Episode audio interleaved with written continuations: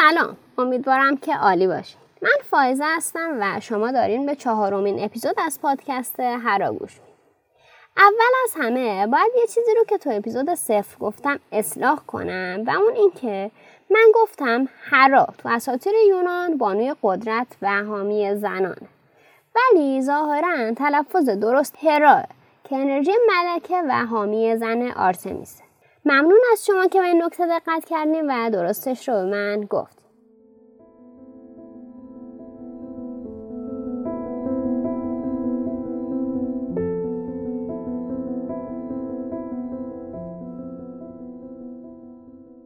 خب حالا که به پذیرش این رنج ناگفته رسیدیم یا شاید هم نرسیدیم، وقتشه که بریم ببینیم برای اینکه بتونیم یکم راحت‌تر باش کنار بیایم و تحملش کنیم چی کار کنیم. تو این اپیزود قراره درباره راه چاره پریودی حرف بزنیم. اینکه حالا که این مسئله وجود داره و ما قراره حدود 30 سال باش زندگی کنیم، پس چی کار کنیم که بتونیم کنار هم یه زندگی مسالمت‌آمیز داشته باشیم؟ اصلا به نظر شما میشه کاری کرد یا فقط باید سوخت و ساخت؟ بیاین قبل از اینکه بریم سراغ راه چاره درباره چند تا از باورها یا شاید هم بهتر باشه بگم نسخه‌های پیچیده شده مختلفی که درباره این پدیده وجود داره حرف بزنیم. با هم دیگه بررسیشون کنیم و ببینیم اصلا کدوماش درستن، کدوماشون اشتباه.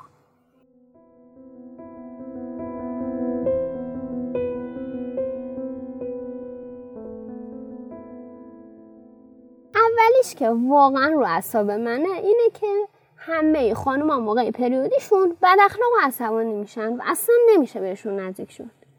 آخه چجوری برای همه خانومایی که پریود میشن این نسخه رو میپیچن و برچسب طرف پریوده رو میذارن روش و کلا سعی میکنن هر چی میگه یا هر کاری میکنن رو نادیده بگیرن. گاهی وقتا یه جوری بهمون میگن تو که پریودی، بازم که پریود شدی. باشه حالا هر وقت پریودی تموم شد دربارش حرف میزنیم که انگار مثلا ما گناهی مرتکب شدیم یا آدمی کشتیم که این 7 روز مجازاتمونه تا دست خون‌آلودمون از نجسی در بیاد و بتونن ما رو به عنوان یه فرد نرمال بپذیرن. یه سه دیگه هم که من از این برخوردا میگیرم اینه که پریود سرطانه. البته که شاید بشه از اون با عنوان سرطان روابط یاد کرد که جایی کلن آقای پارتنر احساسات دختر رو به رسمیت نمیشناسه و با برچسب این که نکنه دوباره پریود شدی و تو که الان اعصاب نداری نوسانات خلقی رابطه‌شون رو تحریک میکنه. البته خب یه چیز خیلی عجیبی که این وسط وجود داره من باید بهش اشاره کنم، چون خودم از وقتی متوجه شدم خیلی تعجب کردم، اینه که تو دوران قدیم موقع تو دین زرتشت کلا این 7 روز خانوم رو میفرستادن یه جای دور که اسمش دشتانستان بوده و کلا حق نداشته که یه زندگی عادی داشته باشه. اینطوری که این 4 روز اولش که کلا اجازه خوردن گوشت رو نداشته و اینکه به ستاره، ماه، آتش، باد، کلا به این چیزا نباید حتی نگاه میکرد. یعنی یه جوری که کلا انگار وجودش رو نجس میدونستن و این واقعا برای من خیلی عجیب بود. حالا ممکنه تو اپیزودهای بعدی یکم مفصل‌تر درباره این موضوع حرف بزنم. خب بگذارید.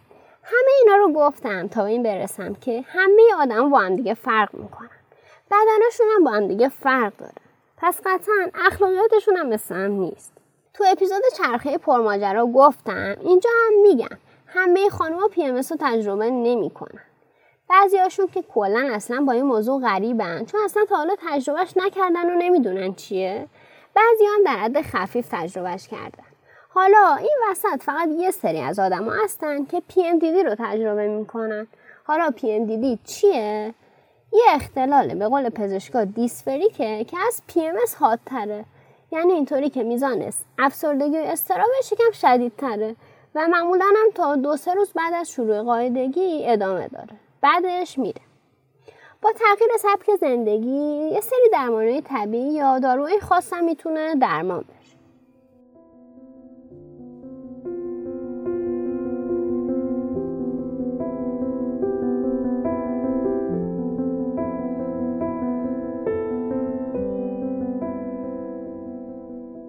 باور دوم که البته از نظر اسلام و شرع حرامه و خب بهتره برای دونستن حکمش به مرجع تقلیدتون مراجعه کنین، اینه که رابطه جنسی تو پریودی به بارداری منجر نمیشه. آخه چطور ممکنه؟ مگه اسپرم وقتی شما پریودین آلارمش روشن میشه که الان تخمک اعصاب نداره ازش دور شو؟ نه بابا، از این خبرا نیست. اسپرم زبون نفهمتر از این حرف است. مثل روزای عادی وارد رحم میشه و 5 روز اونجا بست میشینه و به قول معروف نشستم به در نگاه میکنم، دری که آه میکشد و تو در کدامی روز خواهی آمد. نشستم به در نگاه میکنم، دری که آه میکشد. تو از کدام راه میرسی؟ خیال دیدنت چه دلپذیر بود. جوانیم در این امید پیر شد، نیامدی دیر. درسته که احتمال بارداری تو روزای پریودی کمه، ولی خب غیر ممکن نیست. پس حواستون باشه که گول پریود رو نخوری. باور بعدی و من در مورد نمیدونم کی اینه که پریود باشی و تحرک داشته باشی. اصلا حق نداری از جا تکون بخوری. ورزش که دیگه هیچی. اگه تو دوران پریودیت ورزش کنی به رحمت آسیب میزنی و حالا بیا و درستش کن.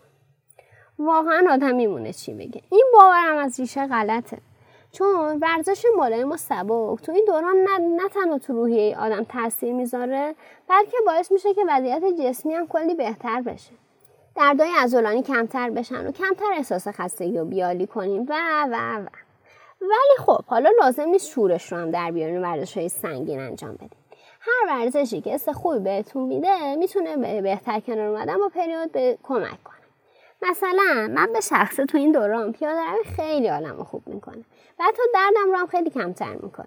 پیشنهاد میکنم شما هم ورزش مناسب خودتون رو تو این دوران پیدا کنین و انجامش بدین.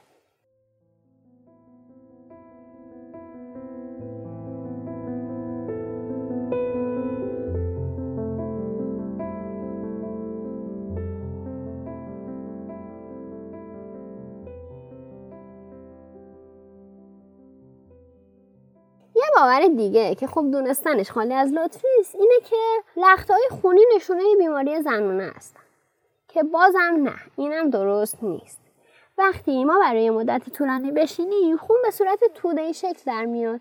همین باعث ایجاد شدن لخته خونی میشه که وقتی از سر جامون بلند میشیم یهو ازمون کنده میشه و اون حس بد رو بهمون منتقل میکنه. اگه هم دقت کرده باشین بیشتر وقتی صبح از خواب بلند میشیم و به حالت عمودی در میایم این اتفاق میفته که جناب پریود با این روش بهمون صبح بخیر میگن. یه نفر نیست بهش بگه که آخه عزیز من حالا میدونیم تا وجود داری، لازم نیست اینقدر با روش‌های مختلف خودتو بهمون نشون بدی. یه جوری رفتار میکنی انگار کم بوده محبت داری و به دست نوازش ما نیاز داری. با ولمون کن دیگه.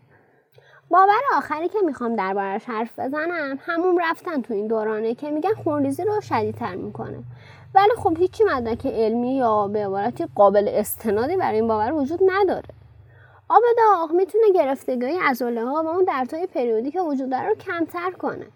پس بیاین یه بارم که شده این روش رو امتحان کنیم، شاید واقعا جواب داده حالمون بهتر شد.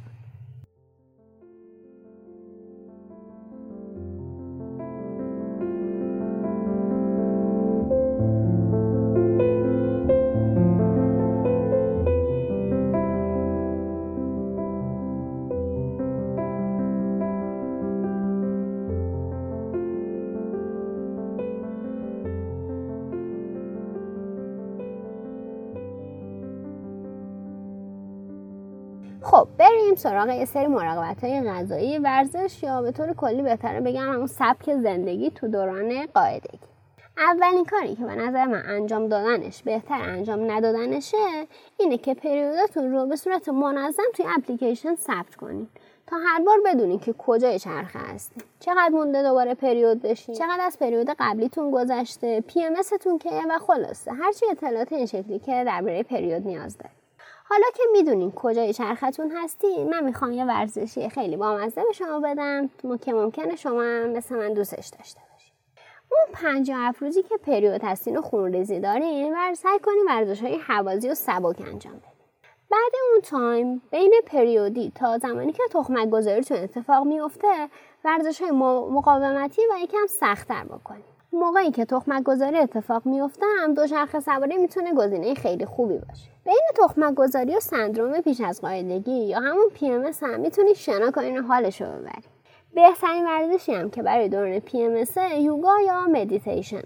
البته یوگا در کنار مدیتیشن که یکم روح و روانمون رو آروم‌تر کنه تا بتونیم اینطوری برای شروع دوباره این چرخه پرماجرا آماده باشیم.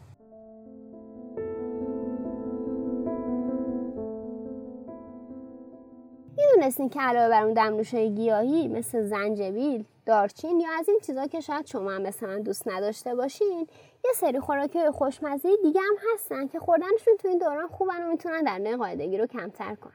مثل غذاهای دریایی و گردو که امگا 3 دارن، میوه‌های مثل گوجه فرنگی، گیری پروت و زردآلو که لیکوپن دارن، و سری میوه‌های دیگه مثل آناناس، گیلاس و توت فرنگی که هر کدومشون یه مواد مغذی دارن که برای این دوران مفیدن.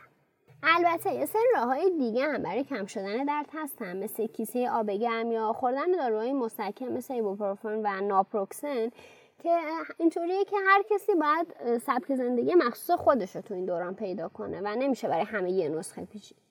مثلا ممکنه این پیاده روی که اینقدر حال من رو خوب میکنه باعث بشه که یه نفر دیگه خونریزیش بدتر بشه، حالش بدتر بشه و کلی اذیت بشه.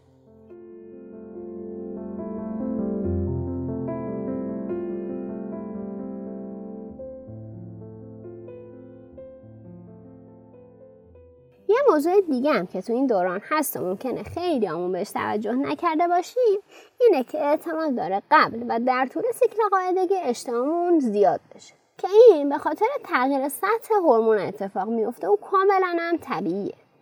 اگه شما هم جز این دسته از آدما هستین که هیچ جوره سیر نمیشین، پیشنهاد میکنم غذایی که فیبر، پروتئین و چربیای سالم دارن رو تو رژیم غذاییتون قرار بدین.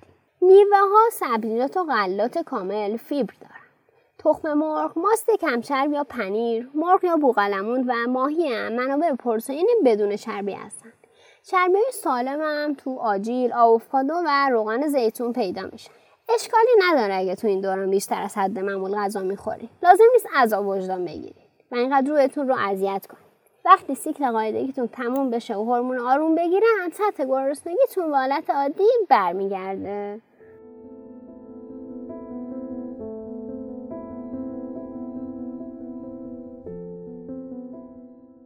خیلی ممنون که هرا رو برای شنیدن انتخاب کردین. امیدوارم که این اپیزود رو دوست داشته باشین و براتون مفید بوده باشه. خیلی خوشحال میشم اگه شما از احتیاط‌ها و مراقبت‌هایی که تو این دوران از خودتون میکنین تو قسمت نظرات برام بنویسین.